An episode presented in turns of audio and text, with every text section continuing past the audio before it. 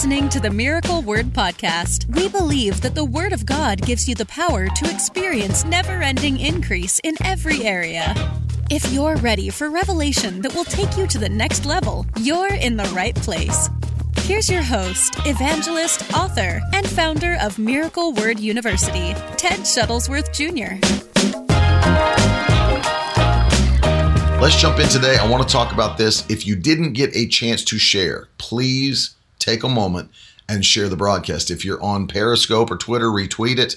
Um, if you're on YouTube, uh, click the share button if you would, and copy the link maybe to your to your social. Uh, if you're on Facebook, you know what to do.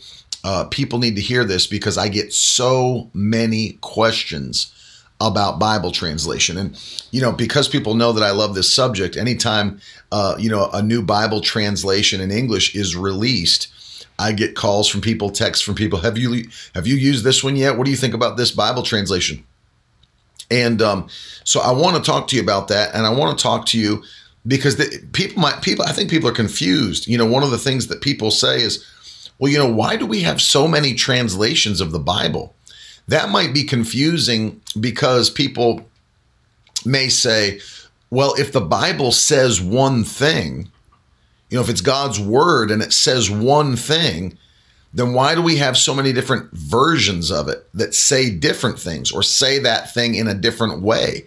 And I can understand to how uh, somebody that may be um, a new Christian or maybe not even understand Bible translation or or any of those subjects, it might seem confusing, or, and it also might even seem contradictory. Say, well, you know, I was reading a scripture the other day in um, the NIV, and then I opened up, you know, the King James or the New King James version, and it said it in a different way. You know, the words were different. It was saying the same thing, but the words seemed to be different. What did God really say? And um, why do we have all these English translations of the Bible through the years? Isn't it enough to just have one? And um, as we start, let me let me say this to you. One of the things I do believe is that we have too many English translations of the Bible. And you do have to remember this because it's, it is important to keep this in mind. Because now these translations, the Bible itself necessarily cannot, but translations or the works of translations uh, can be copywritten and patented. So the only people that have the right to sell them are those publishing companies that own the rights to that translation. So, for example, the New Living Translation, which we we use, is owned and, and operated by the Tyndale Publishing House. Um, the ESV, the English Standard Version, which is what I've got here in the studio today in my Bible, is owned by Crossway. You know, so one of the things you do have to remember is Bibles. You know, the Bible is the best-selling book of all time of any book in history. It is the best-selling book. So keep in mind there is the monetary aspect of it that every time a new translation comes out, this touted this is the best translation ever released in English, and it's a moneymaker. Don't forget, it's a moneymaker. And I'm not saying that that uh, that that people are releasing the Bible or that those that are on the board of translation for that translation are all money hungry, greedy. I don't believe that. I believe that they're godly men and women that are that are actually taking time and the years they've given of their life to study the original languages of scripture and all that. I don't believe that they're just money hungry. But remember this there is a money aspect to it. So somebody earlier mentioned the Passion Translation. And uh, as the pa- as the uh, Passion, Passion Translation came out, you know, it becomes a fad. And in the bottom, everybody's like, oh, I got the Passion. Did you get the Passion Translation? I love the way that it says the, such and such and such. And oh man, it just opened my eyes to so much script. And then by word of mouth and by advertising, everybody's like, man, I got to get that Passion Translation. And then keep in mind, it's owned and operated by a certain publishing house, and you're they're making money on that. So there is the money making aspect of it. it, it is the best selling book of all time. But that's not what we're really covering today. What I want to cover with you in this session is um, how do you go about choosing a Bible translation? How do you go about choosing a Bible translation? And what details do you need to know that will help you make an informed decision about choosing a Bible translation because this this is important. I mean, it is important. There's a reason that we use specific translations at Miracle Word University. There's a reason that when you are studying the doctrines of the Bible, you should use a specific uh, type of translation. And I'm going to get into that with you today. So, many of you may have never heard this kind of stuff before, but it's important for Christians to hear because I don't just accept any translation that's out there and say, yeah, I'm going to use that Bible. That sounds good to me. No, no, don't do that. Okay. So we're going to talk about this. Uh, and I want to jump in. I'm going to break it up into a few uh, different, different things here. Number one, we, we do know, because I know there's probably people watching me that um, may have been Catholic before they became Protestant Christians.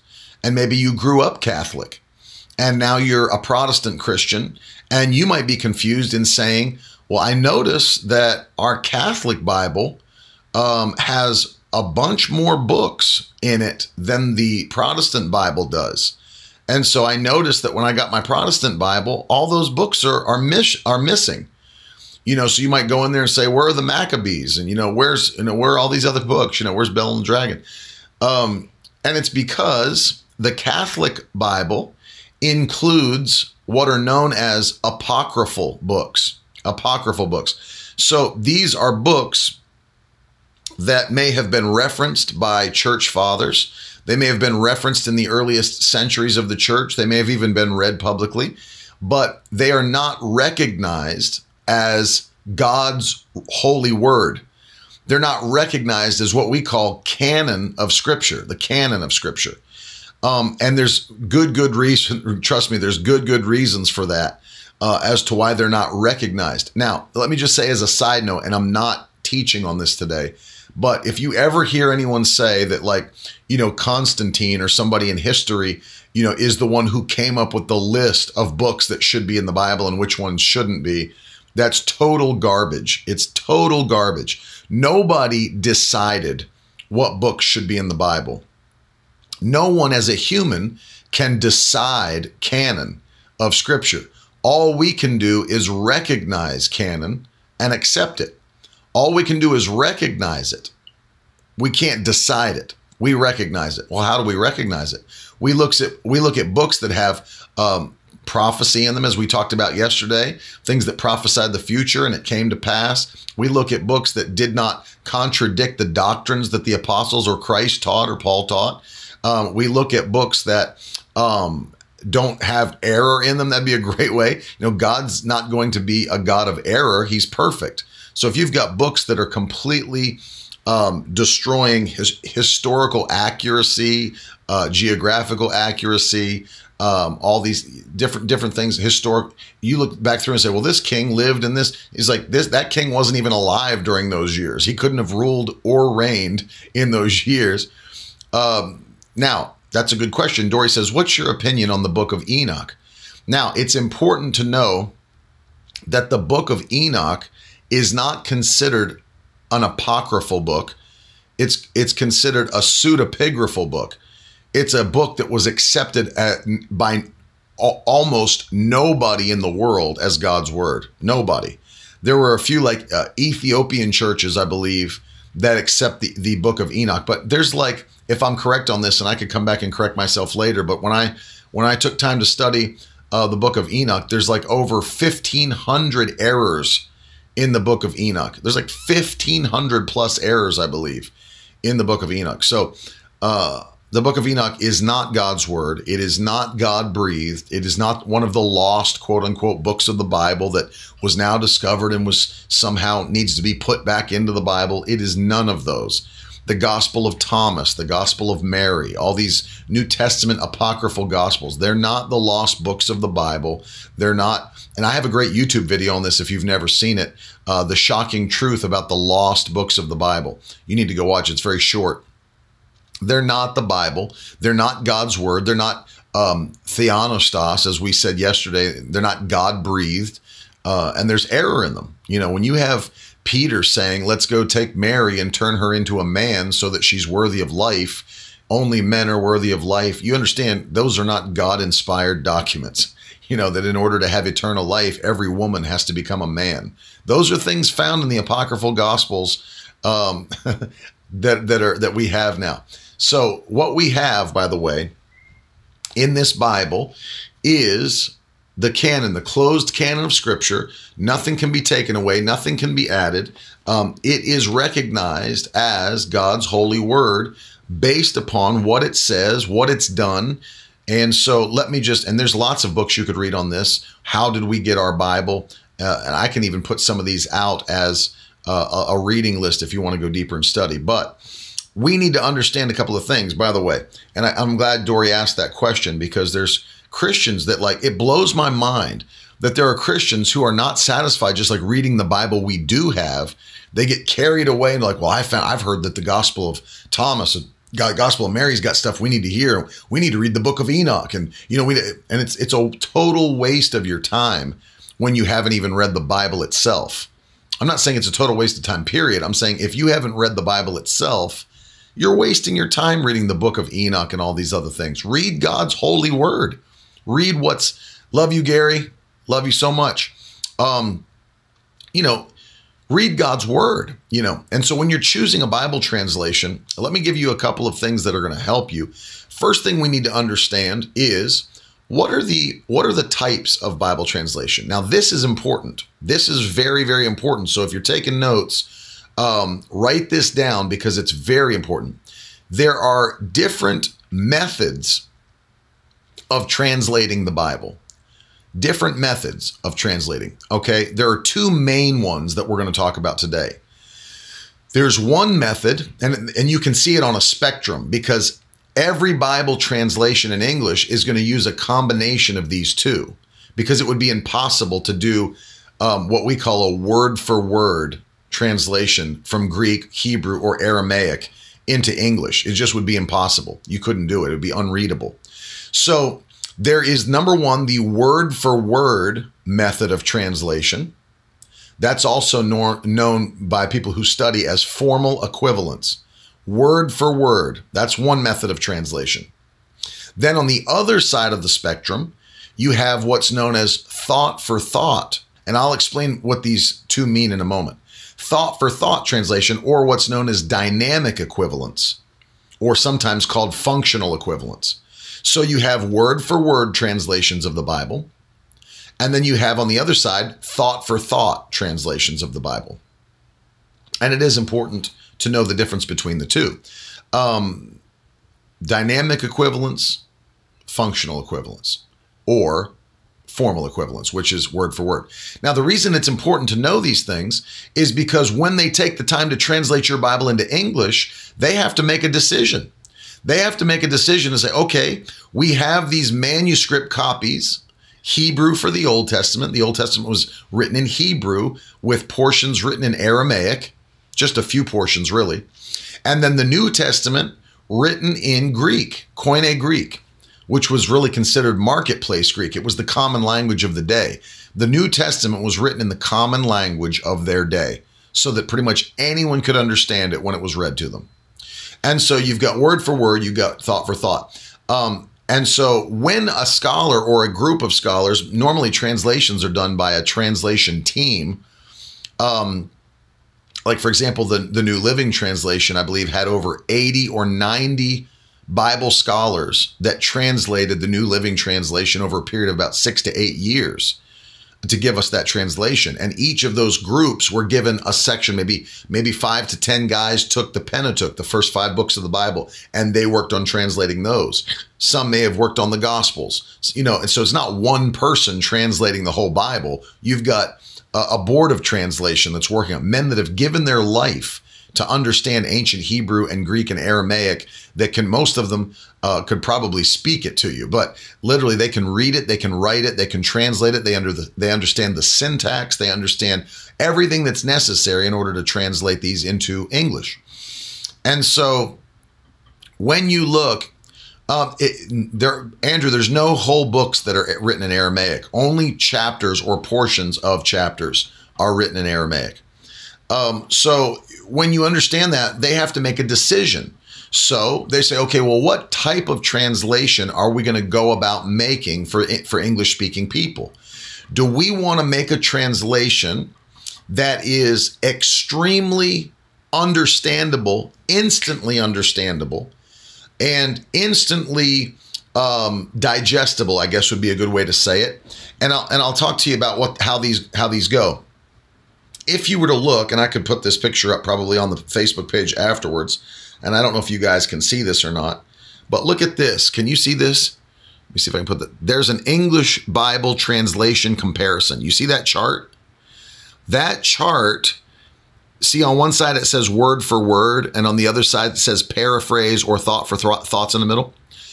That chart shows you all the English translations and where they fall on the word for word to thought for thought uh, spectrum.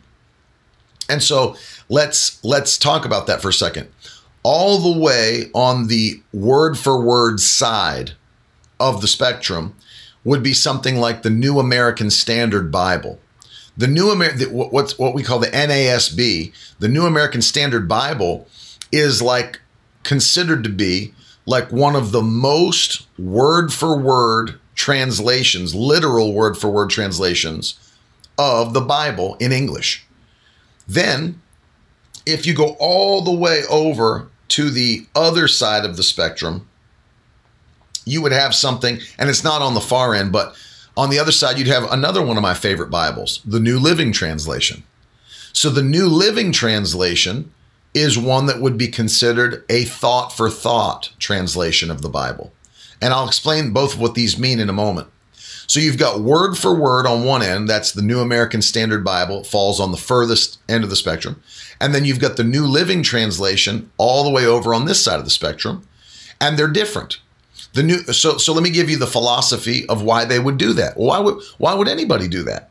So let me ask you a question. If I want to know what the Bible says, and I want to read what God spoke and breathed into those writers, wouldn't I want to read exactly what he said?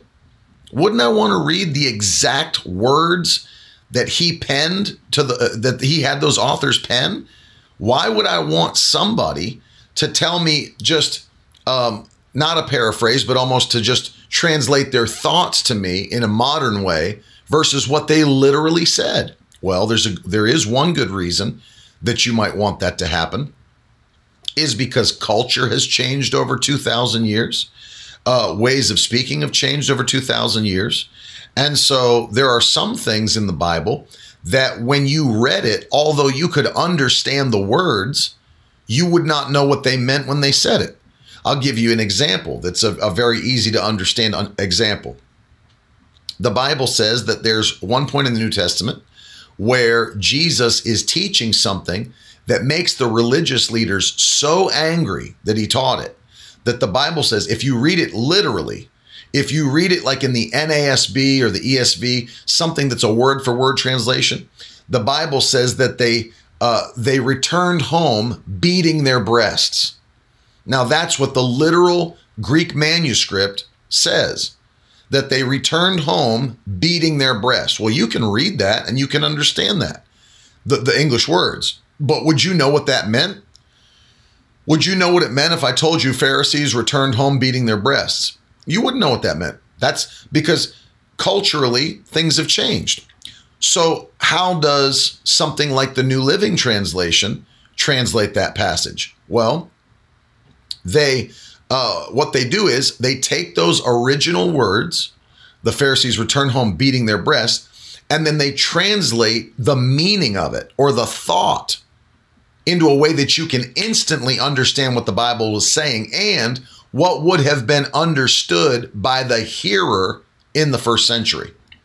So, what do they do in the New Living? Instead of them translating it and they returned home beating their breasts, what does they say? New Living says, and they returned home in deep sorrow.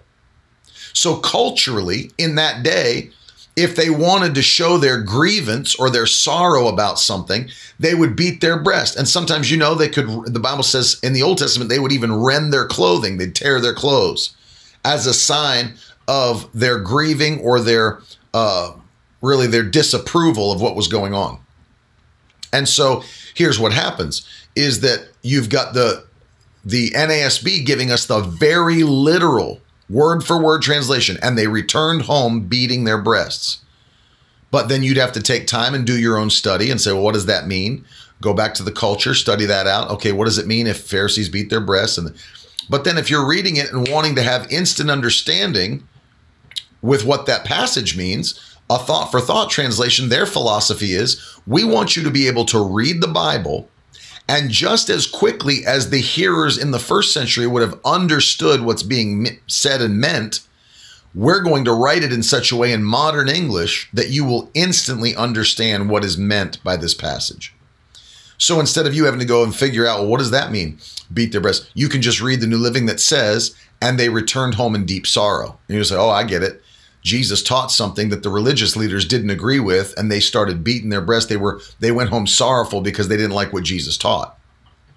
Okay, so what is the what is the downside then of something like a thought for thought translation? Well, the downside is that at some level, it takes what you're reading is the translator's interpretation of what was meant by word for word scripture.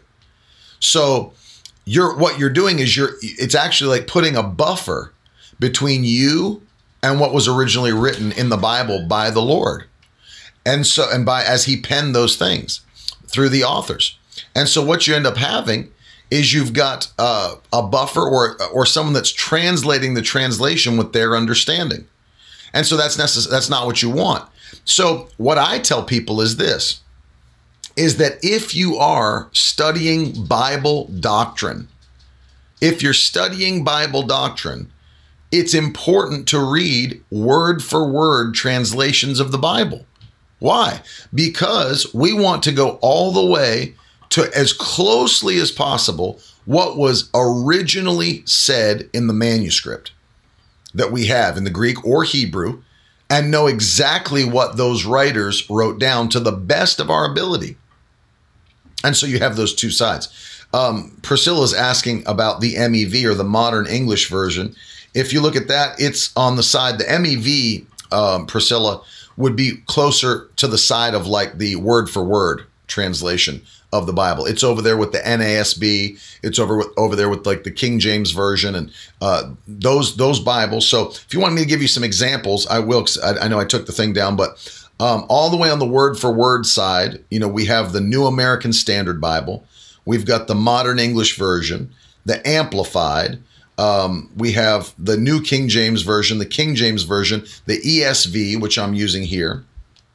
And then all the way over there on the thought for thought side, we have things like um, the God's Word translation. We have New Living Translation. Uh, somewhere towards the middle is the NIV. And so what you have is is you've got a spectrum because they're not they're not purely thought for thought and they're not purely word for word. There's a spectrum. There's a spectrum we're dealing with.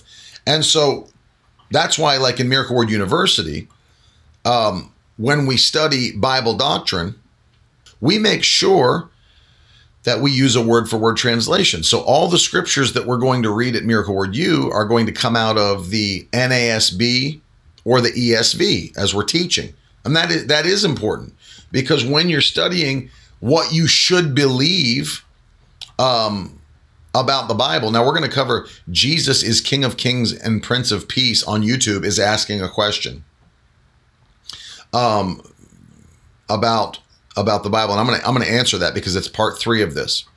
So we want to study what is considered the most word for word translation of the Bible and know what was originally written by the apostles and, and the prophets and those that were inspired by God. That makes sense. I'm not saying that it's bad to use a New Living Translation of the Bible. I'll still read the New Living Translation. I'm not saying that it's bad to read it. People have this this question. They're like, okay, well, how is it? Um, how is it then that um, we have some Bibles we have some Bibles in the English language that, in the more modern translations, they seem to be taking verses out of the Bible. Now, anybody that's logging on uh, as you're sharing, let me ask you a question. Has anybody heard someone say that before? Has anyone heard someone say These modern translations of the Bible are taking verses out of the Bible. If you've ever heard that, put some hands in the comments section. I'm interested to know if you've heard it, if heard anyone say it. And one of the reasons that um, you know people get all bent out of shape about newer translations of the Bible is that th- that's one of the arguments that they'll make. They'll say, "Well, these newer translations of the Bible, they're taking verses out of the Bible. They're taking taking verses all the way out of the Bible. They're they're chopping up, slicing up God's word and taking stuff out." Has anybody ever heard that argument before? They're taking stuff out. You know that they they're they're trying to manipulate God's word. If you've heard that, put some hands in. Um, people have said that about the NIV. They've said it about the NLT. They've said it about the ESV. Um, they've they've said it about a bunch of modern translations of the Bible. Here's the question you have to ask yourself um, when you're saying things like that. First of all, let me give you a statistic. this could be eye opening for you. In the Bible, there are 31,102 verses of Scripture. In our Protestant Bible, 31,102 verses of Scripture. Modern translations of the Bible only have issue with putting in the main text 16 of those verses. 16. That's it. And I'm going to explain to you why in a moment. But understand they say they're taking verses out of the Bible. They're not even there. They're not even there. And they're these new versions of the Bible, they're they're antichrist editions because they're taking stuff out. Some stuff that even talks about the Trinity. Right. Exactly, Tyler. So the question you have to ask yourself when you say they are quote unquote taking verses out of the Bible Okay, well, what's your reference point? Is it the King James Version of the Bible? Is that your reference point? That you had a King James growing up, and now that you've got an NLT or an ESV or an NASB, and you look through and you're like, hold on a second, those verses aren't there. These new ones are taking verses out of the Bible. Let me explain it to you. And by the way, as I said, there's only 16 verses that are in question and uh, certain portions of the Bible. So let me show you uh, what the Bible says in certain of these passages. Let me let me give you an example. At one of these verses of the 16 is Matthew 17, 21. And here's what they'll do. They'll show you the Bible, and I'm gonna see if I can if I can see this when I show it to you. They'll show you the Bible, and this is and this is what they'll do. I don't know if you'll be able to see my Bible. Where's verse 20? Um, yeah, I see it right there. Uh, if you see this, let me stand up. Right here. See that? That what is that verse? Verse 20. Where does it go next? Verse 22. Jesus again foretells his death. That's verse 22. It goes from verse 20 to verse 22. You see that? And they'll be like, see, it's proof. It's proof right there. They're taking verses out of the Bible. They're not even trying to hide it. They went straight from Matthew 17 20 to Matthew 17 22. They're not even trying to hide the fact they took a verse out of the Bible. But the question is did they really take a verse out of the Bible? You have to understand how Bible translation is done and you have to understand the transmission of the Bible. By the way, this is what responsible translations will do for you.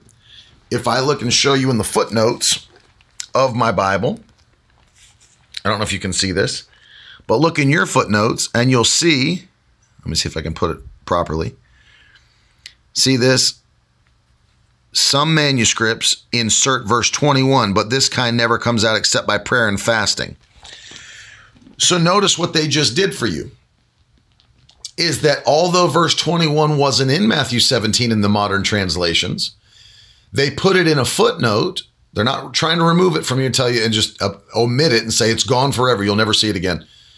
They're putting in the footnote for any of you that are wise enough to study it all that some manuscripts insert verse 21 in and by the way, as you know, chapters and verses were not even uh, created and entered into scripture until like the 1500s.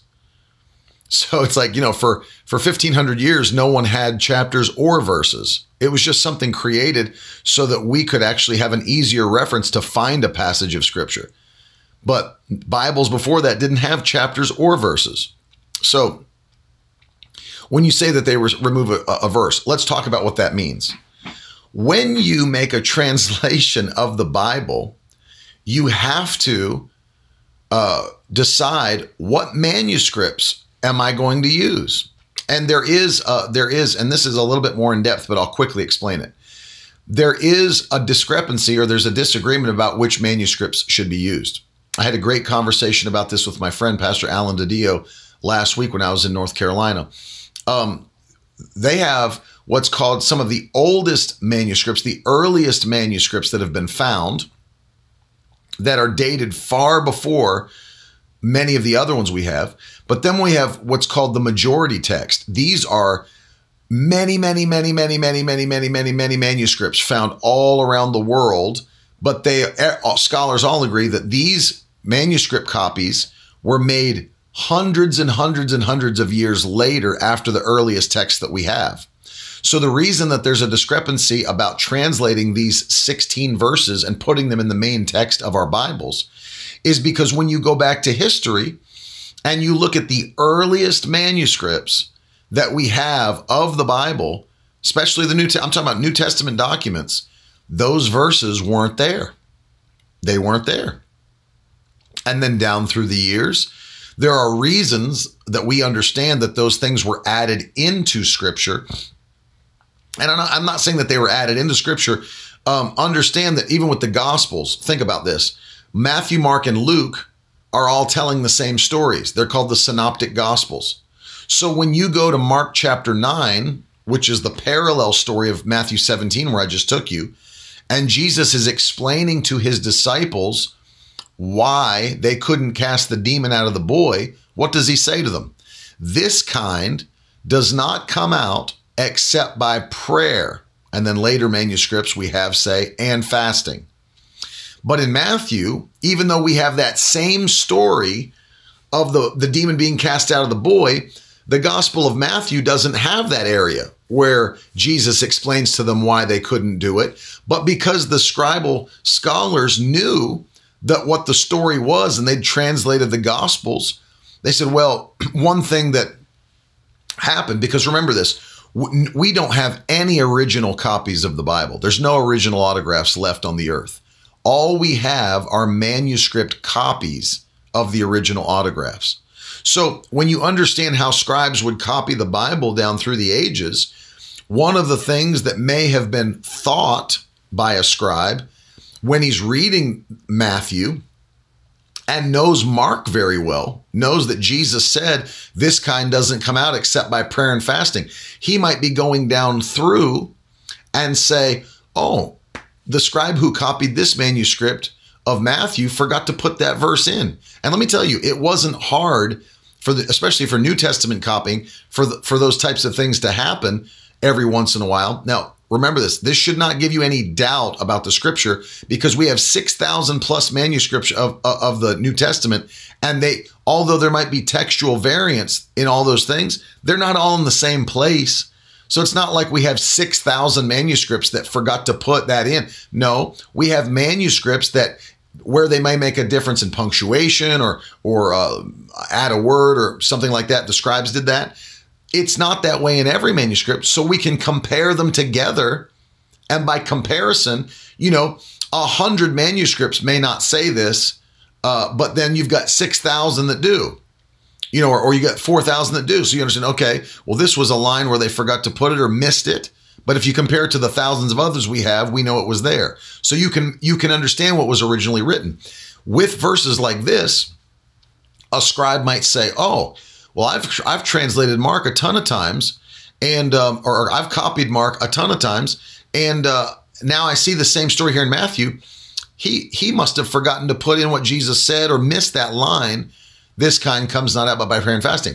So what one of the times it would uh, one of the one of the ways it would happen is it would start maybe as a side note or a marginal note from a scribe, and he would add in that uh, this kind comes not out but by prayer and fasting in Matthew.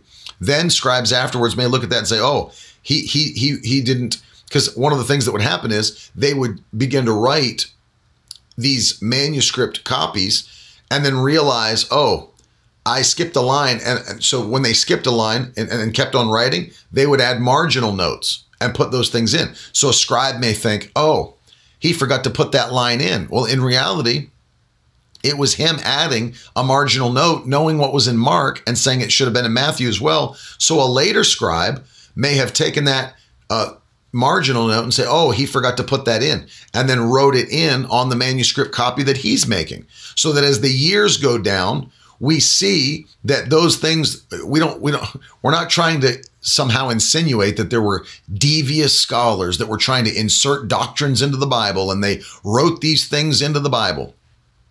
They didn't do that. These were godly men that loved the Lord that wanted the Bible to be available to New Testament believers.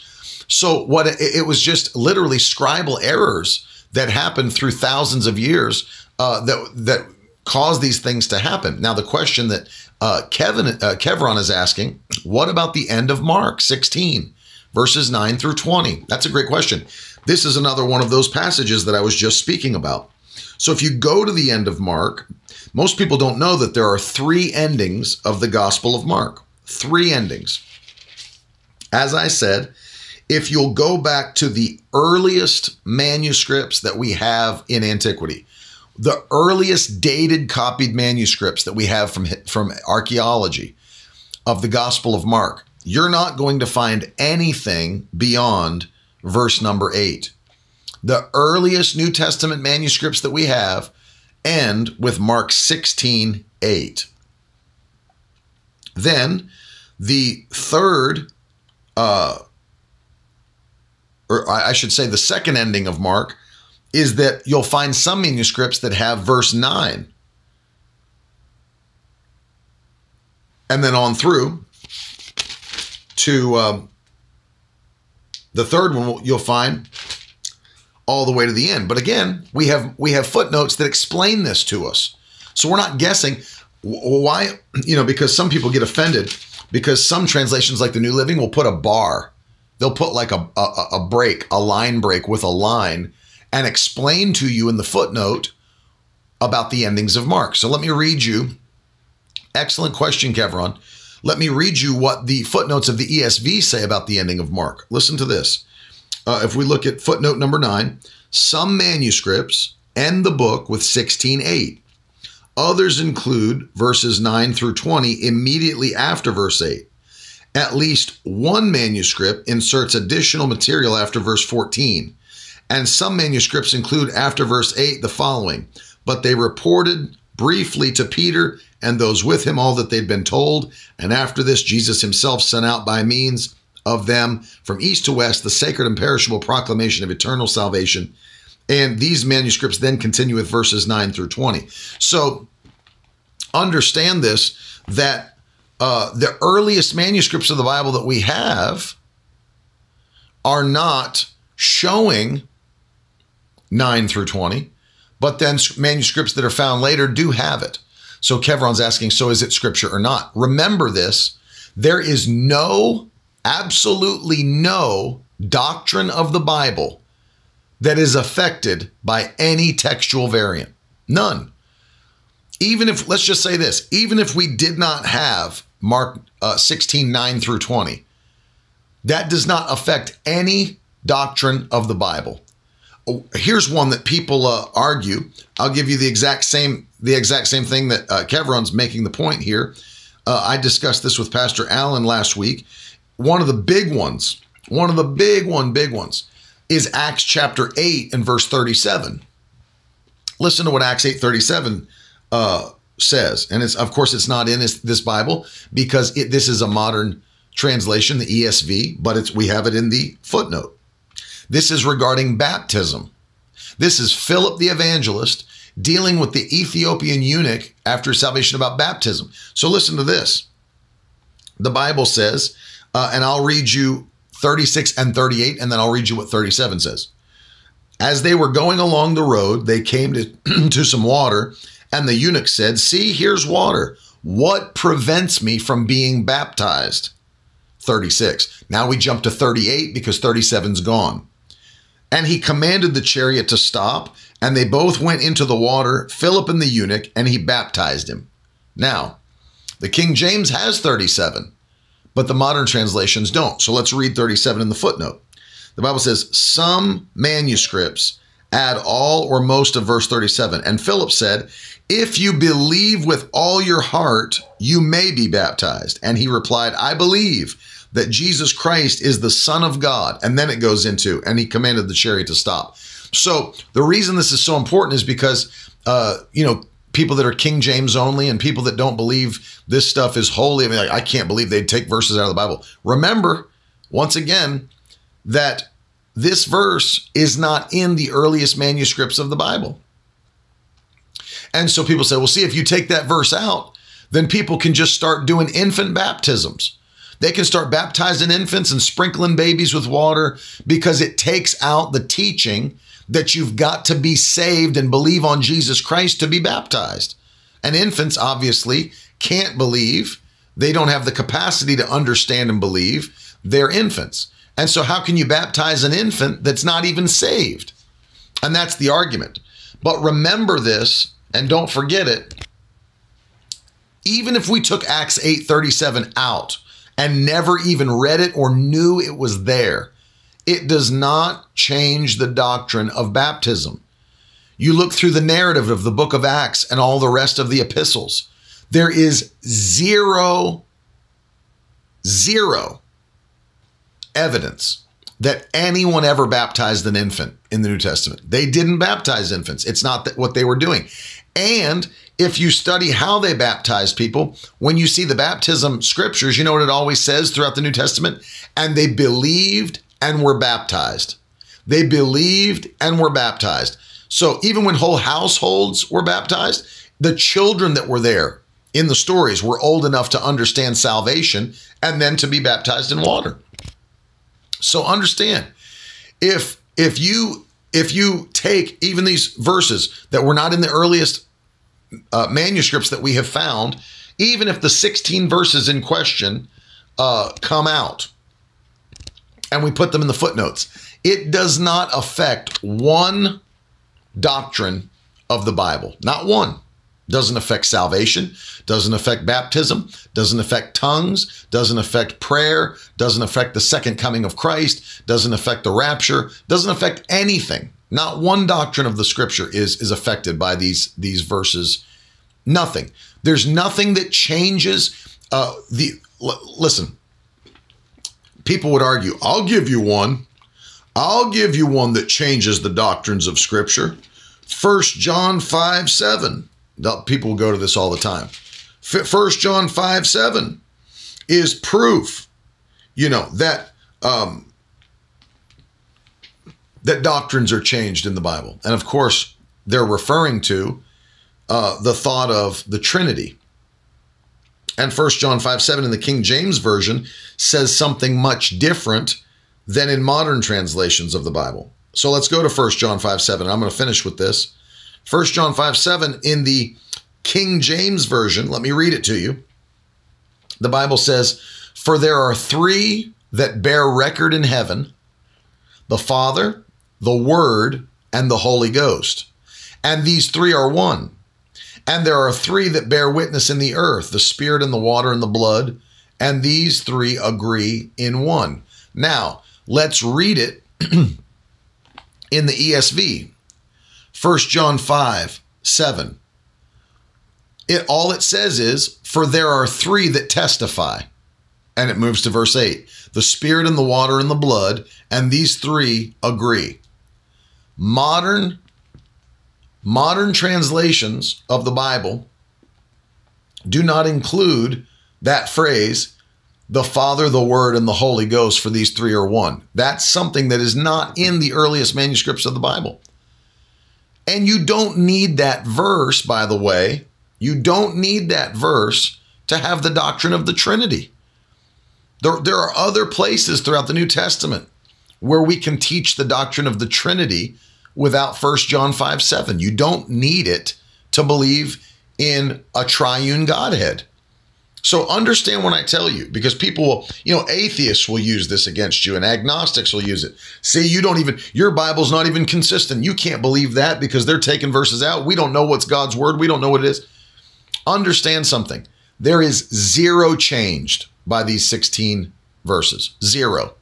Nothing doctrinally has changed about our Bible from not having these verses uh, whether they're in the main text or the footnotes, it doesn't matter. It does not matter. Doesn't bring doubt on Christianity, doesn't bring doubt on our doctrines, doesn't bring doubt on God's word or what it said. None of that brings doubt. And of the hundred, what did I tell you? Of the 31,102 verses in the Bible, only these uh, 16 are in question. And then, of course, you have, as uh, Kevin brought up, the end of Mark, and then, of course, in John chapter 8, the story about the woman caught in the act of adultery. Other than that, I and it doesn't change doctrine. None of those things change the belief systems of Christians. And so now let's get into the final point of this. Um, what Bibles should we use and what Bibles should we stay away from? Um, I would say there's something else other than thought for thought and word for word, and that's something called a paraphrase a paraphrase of the Bible. A paraphrase is not a translation of the Bible, it's not a translation. So, something like the Living Bible, uh, something like the Message Bible or the Message Remix that they did for teenagers, those are not translations of the Bible, they're paraphrases. So, I mean, think, think about that. Think about that thought a paraphrase of God's word as if God's word was not important enough to actually translate. Well, we're just going to paraphrase what God said. That's why I think it's a waste of time to use the Living Bible or, or to use the Message Bible. Well, I like the way it really says this. Good. It's the words of a man, it's not the words of God. You know, it's, it's ridiculous. Um, the Passion Translation. I would be wary of any translation of the Bible done by one man. Done by one man. And this guy claims he's found the love language of the Bible and you know all this other stuff. And that he checked his work against scholars and but he he found this love language of the Bible. I'd be very wary of it. I wouldn't use the Passion Translation for any reason. You don't need to. That's the point. You you know, it, it makes me laugh when people say, "Well, I like the way this translation says it though." Yeah, but is it the way God said it? I mean, if you were to go back into the original manuscripts of the Greek or Hebrew, is that the way that it is actually said? And you're telling me one guy that found the love language of the Bible comes out, and don't forget, as I said at the beginning, it's a moneymaker. Bible translation and and sales, it's a moneymaker. And so I, I I don't think you'd ever find me using the Passion Translation of the Bible for any reason.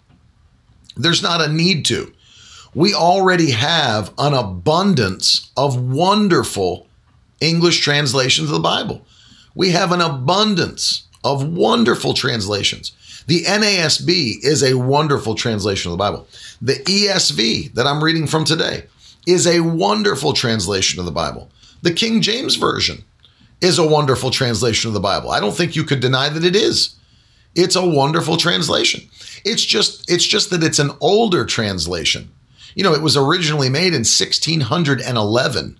So think about this because there's people that really argue for the King James. You know, they want that to be the Bible that's still used and it was used for 400 years. It changed the world. Uh, you know, it was, but remember something when they translated the King James Version of the Bible in 1611 and released it, there was a minimum amount of manuscripts available to translate the Bible from. Do you know how much archaeological discovery has been done since 1611 to 2020? Do you know how much we found? The Dead Sea Scrolls, for one. There's been so many more manuscripts of the Bible discovered since 1611. And so understand, it was a phenomenal translation. And I'm saying I'm not saying to this day that it's not a good translation of the Bible.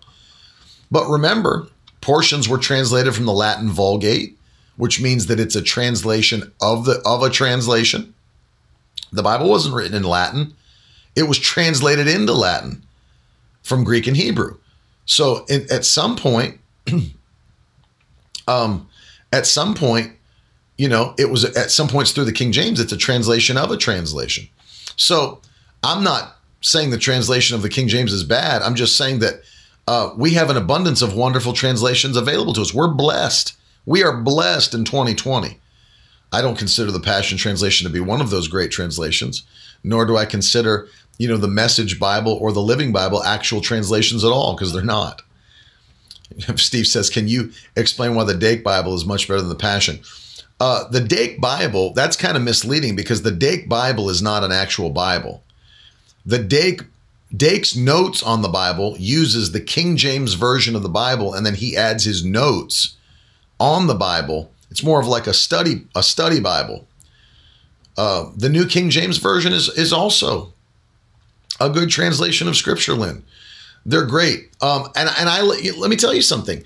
The New Living Translation of the Bible that we give to new believers, that we give to partners, the New Living Translation, although I told you it's thought for thought, it's not a bad. Let me tell you something about the New Living.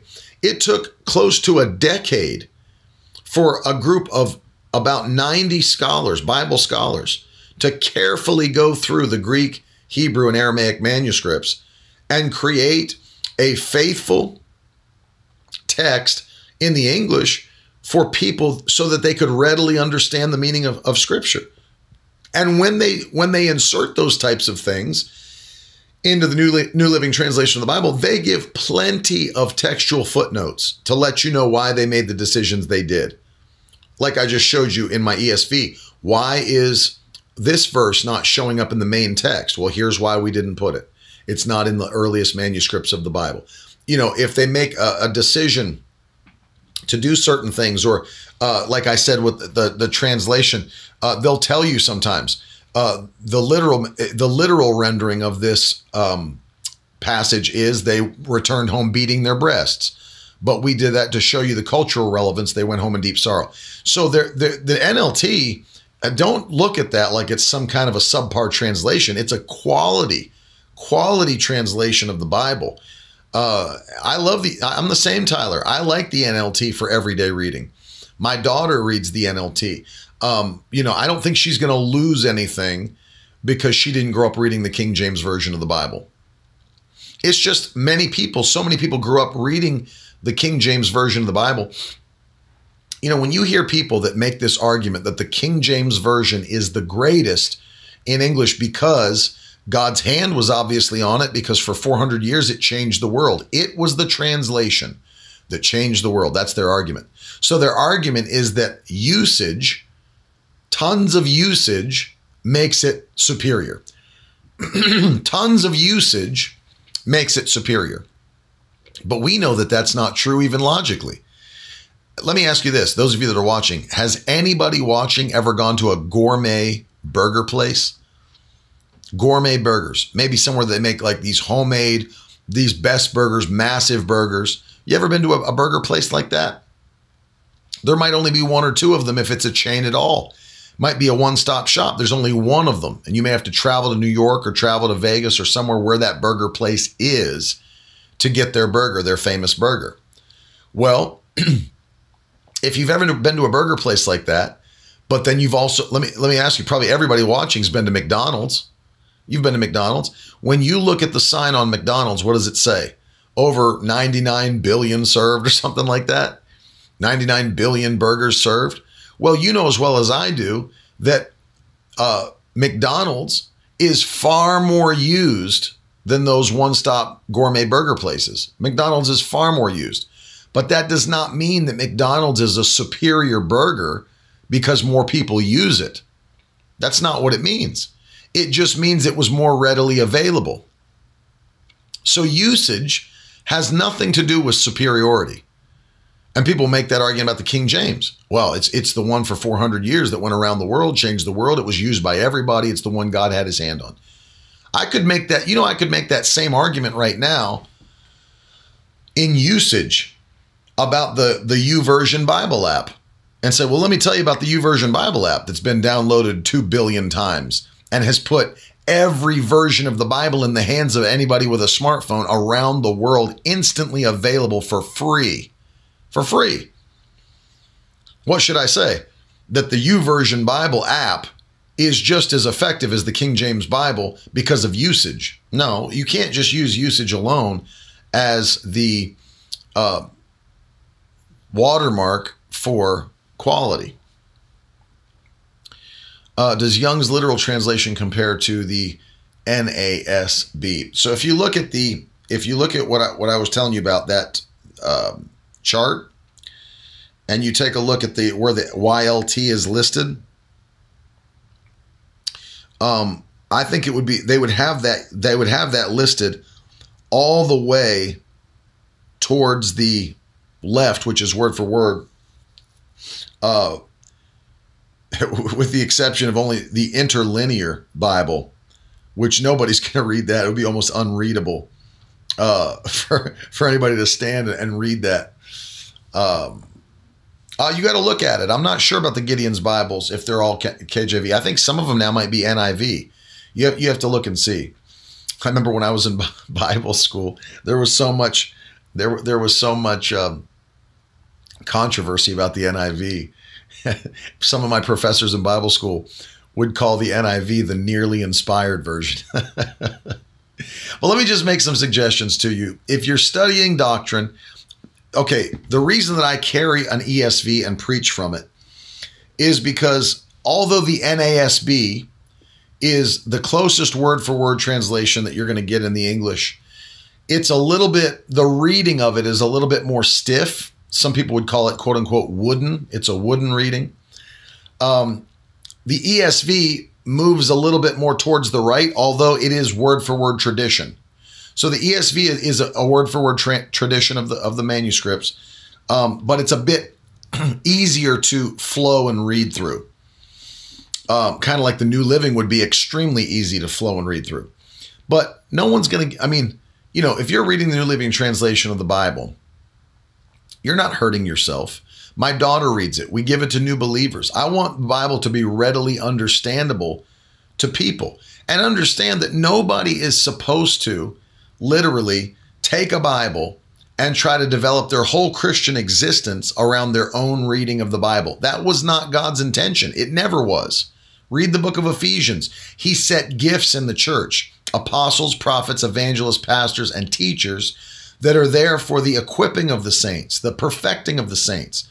We're commanded to go to church. There is a pastor that should be pastoring you. And so, part of the responsibility of the man of God that's in your life is that he's supposed to be equipping you and and teaching you and preaching to you and helping you become more proficient in the word. You're not supposed to do it on yourself, uh, all on your own responsibility. We have the word. It's not like the dark ages where only people that knew Latin could read us um, the Bible, you know, that no lay person should have a copy of the Bible or be able to read it because it should come straight from the lectern. No, that's not God's desire either. And so it's uh, it's important that we understand. Yeah, the amplified's a good trade. The all the amplified does is in brackets or parentheses puts every word that could possibly be meant by that word in the Greek or Hebrew into English. So it's a little hard to read it publicly because there's just so much. Yeah, I know. I know, Rudy. There's many that would say that. If I'm not King James only, my God, if you can't believe a 1611 King James Bible, what this world needs is more leather lunged, gravy sopping, biscuit eating, King James Bible only preaching preachers.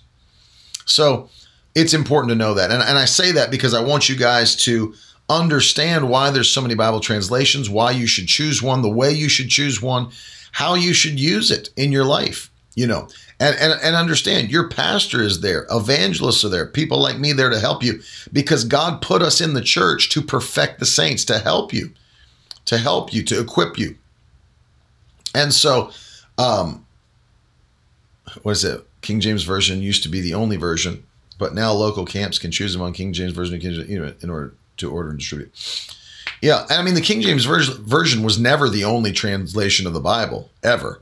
Before that, you had the um, uh, the Geneva Bible. You had there were there were other things. There was a time that the King James version was the new kid on the block, and nobody wanted it because the pilgrims liked the Geneva Bible, and there was no reason uh, for you to uh, make a King James version. We don't need it. We've got a perfectly wonderful translation of the Bible. Blah blah blah.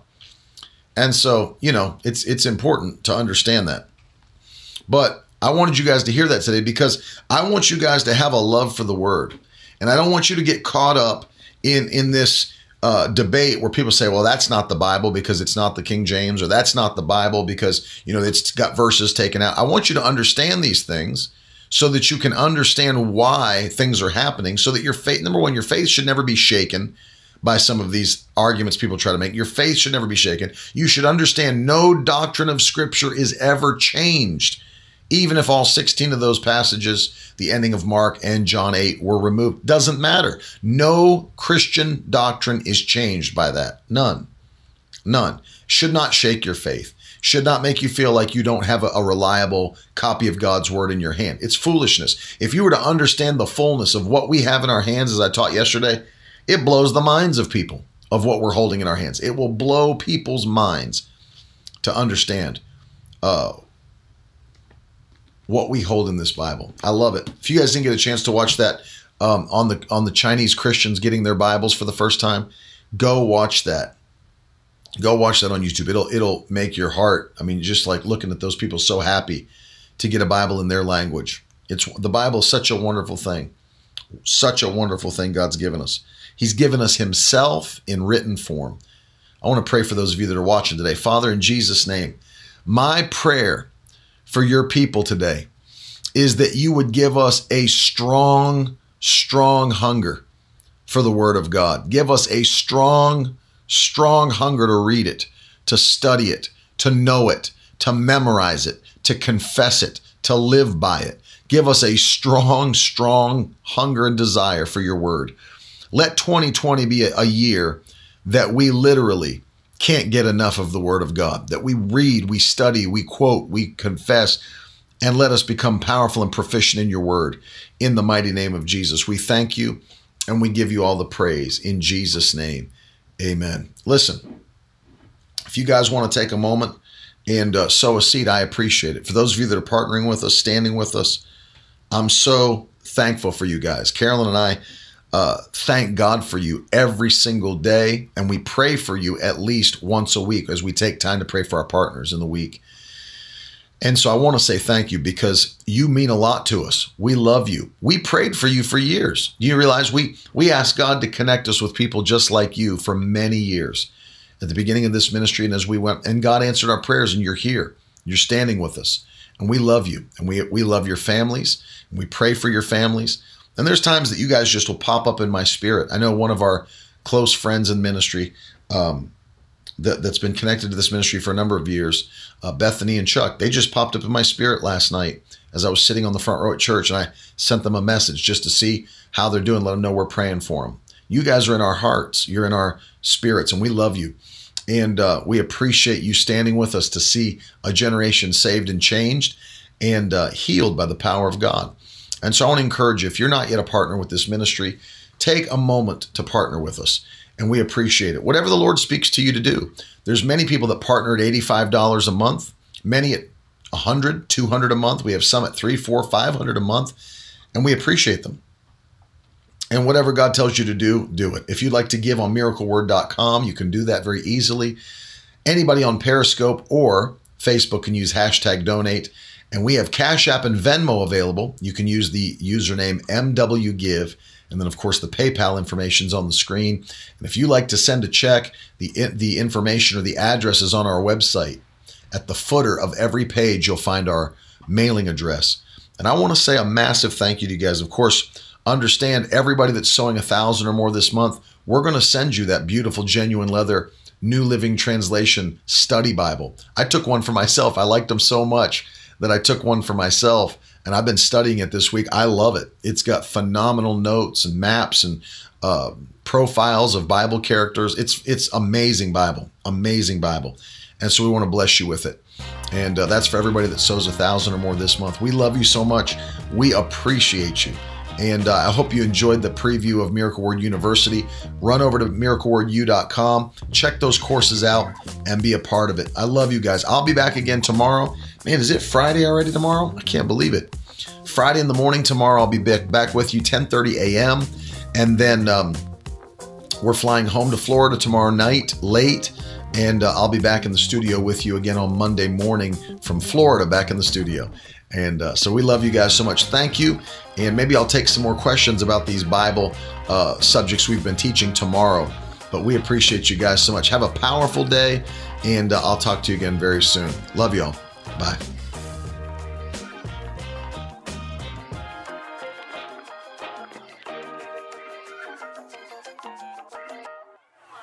Now that's the stuff leaders should be made of.